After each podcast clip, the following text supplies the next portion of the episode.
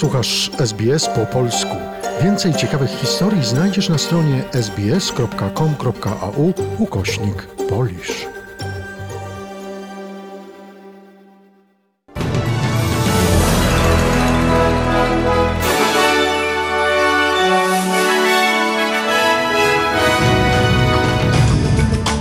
Oto skrót najważniejszych doniesień w niedzielę 20 grudnia. Klaster koronawirusa w rejonie Northern Beaches w Sydney rozrósł się do około 70 przypadków.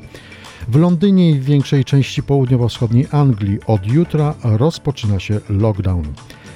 A w Polsce od wczoraj potwierdzono 11 267 nowych zakażeń koronawirusem.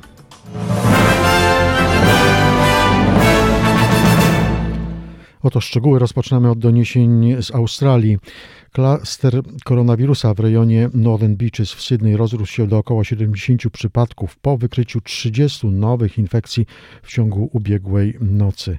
Premier Gladys Berejiklian mówi, że chociaż liczby są wyższe niż wczoraj, nie ma dowodów na to, że zaistniał przesiew poza region Northern Beaches.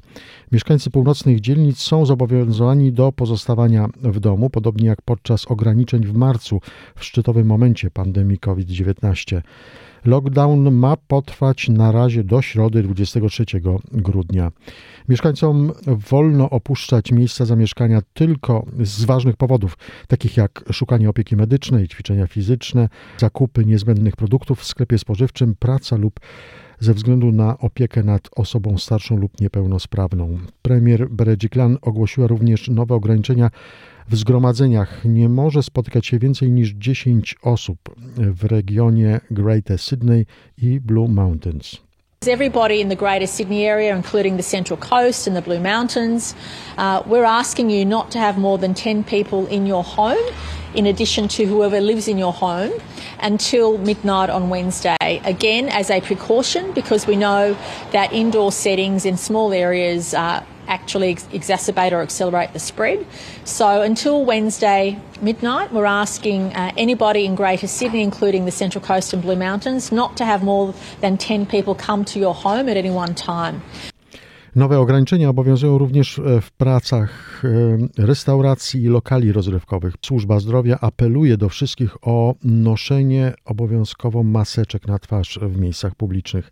Miejsca kultu religijnego i lokale gastronomiczno-hotelarskie będą miały limit przyjmowania 300 osób. Premier Daniel Andrews obawia się, że w Sydney może pojawić się więcej przypadków COVID-19.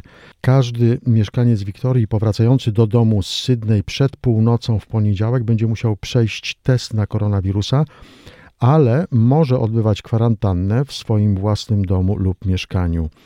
Premier Andrews mówi, że 700 funkcjonariuszy policji z Wiktorii będzie patrolować drogowe punkty kontrolne wzdłuż twardej tzw. Tak granicy z Nową Południową Walią, aby sprawdzać podróżnych.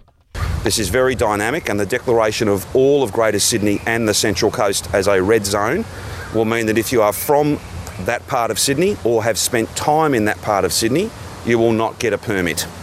For local communities, all the local government areas on the New South Wales side of the border and on the Victorian side of the border will have freedom of movement. Dodajmy, że Wiktoria nie odnotowała dziś żadnych lokalnych infekcji koronawirusa, tylko dwa przypadki u podróżnych z zagranicy, którzy, którzy są na kwarantannie. Przechodzimy do doniesień ze świata. W Londynie i w większej części południowo-wschodniej Anglii od jutra rozpoczyna się lockdown. W Boże Narodzenie nie będzie można spotkać się z innymi, a mieszkańcy tych okolic, w tym między innymi Polacy, którzy mieszkają w Londynie, usłyszeli od premiera Borisa Johnsona, nie pojedziecie za granicę. O szczegółach z Londynu Adam Dąbrowski z Informacyjnej Agencji Radiowej. Dla milionów ludzi rodzinne święta odwołane. Z ciężkim sercem muszę Wam powiedzieć, że nie możemy podtrzymać bożonarodzeniowych planów. Premier Johnson podkreślał, to trudna decyzja, ale musimy reagować na dowody naukowe. Wirus się rozpędził, szybko się posuwa i w sposób nieunikniony prowadzi do zwiększonej liczby hospitalizacji. To główny doradca naukowy rządu Sir Patrick Vallance. Nowe zasady wchodzą w życie w niedzielę o północy i oznaczają jeszcze jedną rzecz, ważną na przykład dla Polaków, którzy chcieli spędzić Wigilię w w kraju. Osoby z czwartej strefy nie będą mogły wyjeżdżać za granicę poza nielicznymi wyjątkami, takimi jak podróże związane z pracą. Rząd w Walii przyspieszył tymczasem lockdown. Zamiast 28 grudnia rozpocznie się jutro. Pierwsza minister Szkocji oświadczyła, że tam sytuacja jest nieco lepsza, ale w święta granica z resztą królestwa pozostanie zamknięta, a 26 grudnia większość Szkocji znajdzie się w strefie najsurowszych obostrzeń. W Niemczech liczba nowych zakażeń koronawirusem przekroczyła po raz kolejny 30 tysięcy.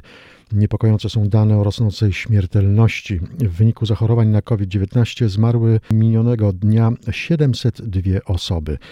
Niektórzy premierzy lędów liczą się z przedłużeniem lockdownu do wiosny. Więcej na ten temat korespondent informacyjnej agencji radiowej Wojciech Osiński.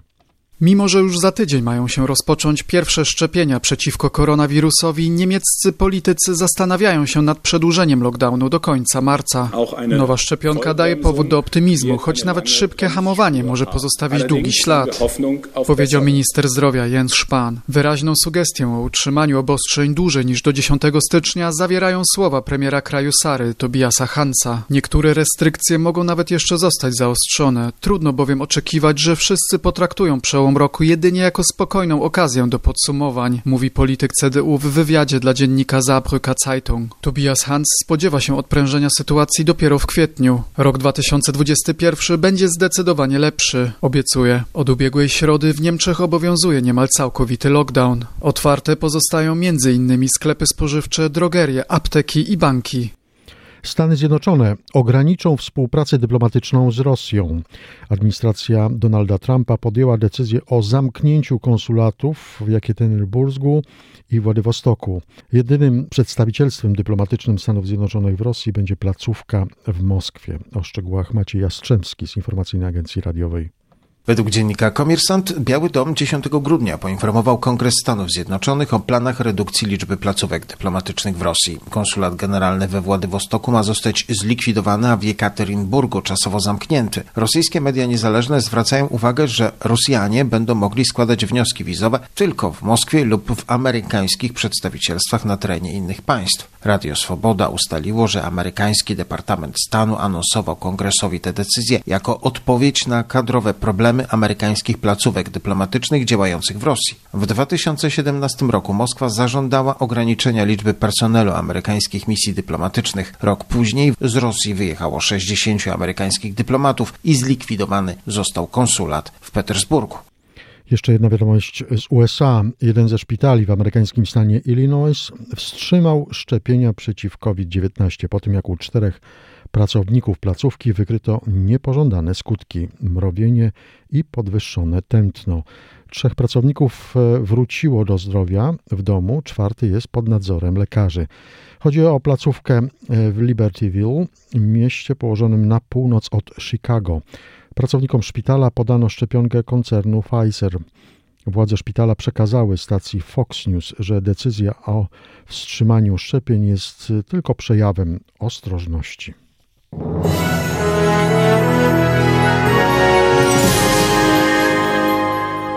Przechodzimy do doniesień z Polski. Od wczoraj potwierdzono w Polsce 11 267 nowych zakażeń koronawirusem.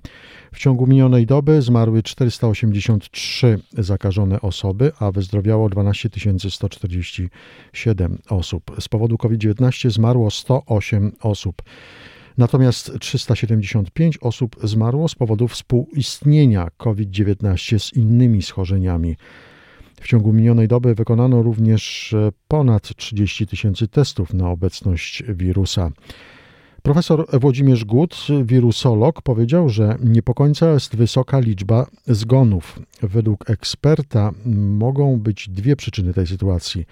Obecnie umierają osoby, które zachorowały znacznie wcześniej, lub e, te osoby, które zgłosiły się zbyt późno do lekarza i do szpitala, mówi ekspert. Duża liczba zgonów może być wynikiem tego, że to jeszcze jest wspomnienie po szczycie, który był. To jest jedna strona medalu. Druga strona medalu to jest taka, że czasami mamy wrażenie, że ludzie nie idą w terminie tylko idą dopiero wtedy, kiedy naprawdę robi się źle. I jeśli ta przyczyna zaczyna dominować, to po prostu jest późno na ratunek. Agencja Rezerw Materiałowych przy dystrybucji szczepionek przeciwko COVID-19 w Polsce ma współpracować z hurtowniami farmaceutycznymi. Dawki mają być dowożone do punktów szczepień w ciągu kilku godzin. Prezes ARM Michał Kuczmierowski poinformował, że oparcie dystrybucji o współpracę z hurtowniami farmaceutycznymi to najlepsze rozwiązanie. Wykorzystujemy efektywnie tą flotę, która działa i codziennie dowozi leki do, do wszystkich aptek w każdym zakątku Polski. Jest to bardzo efektywne, dobre rozwiązanie, bo, bo te samochody jeżdżą do aptek czasami nawet dwa, trzy razy dziennie i ten transport dzięki temu jest niezwykle na, naturalny dla, dla przewożenia szczepionek. To są chłodnie specjalnie przygotowane. Dodajmy, że Europejska Agencja Leków 21 grudnia wyda opinię o szczepionce Pfizera i BioNTech.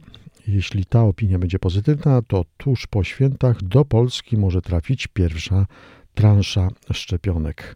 I na zakończenie jeszcze jedna informacja. Ted Lipien, Amerykanin polskiego pochodzenia, został nowym szefem Radia Wolna Europa.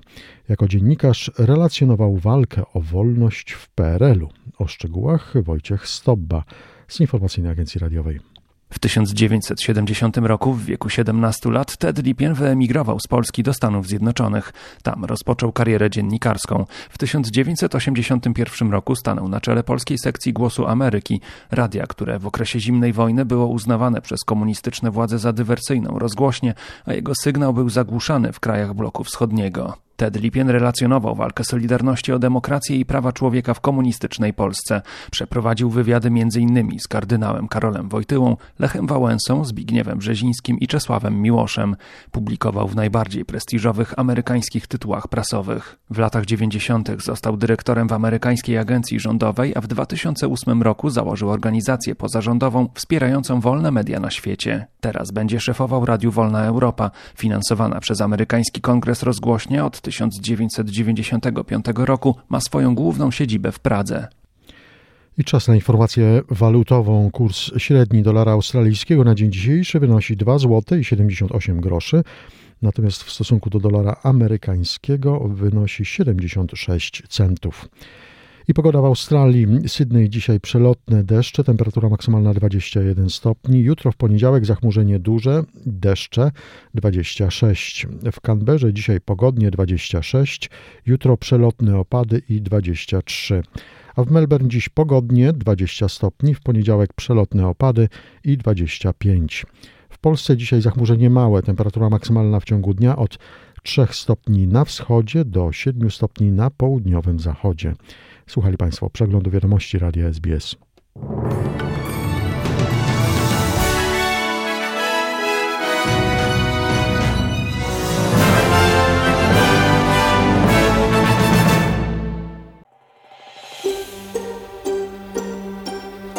Zainteresowało Cię? Chcesz usłyszeć więcej? Słuchaj nas na podcastach dostępnych w Apple Podcast, Google Podcast czy Spotify lub w jakimkolwiek innym, który używasz.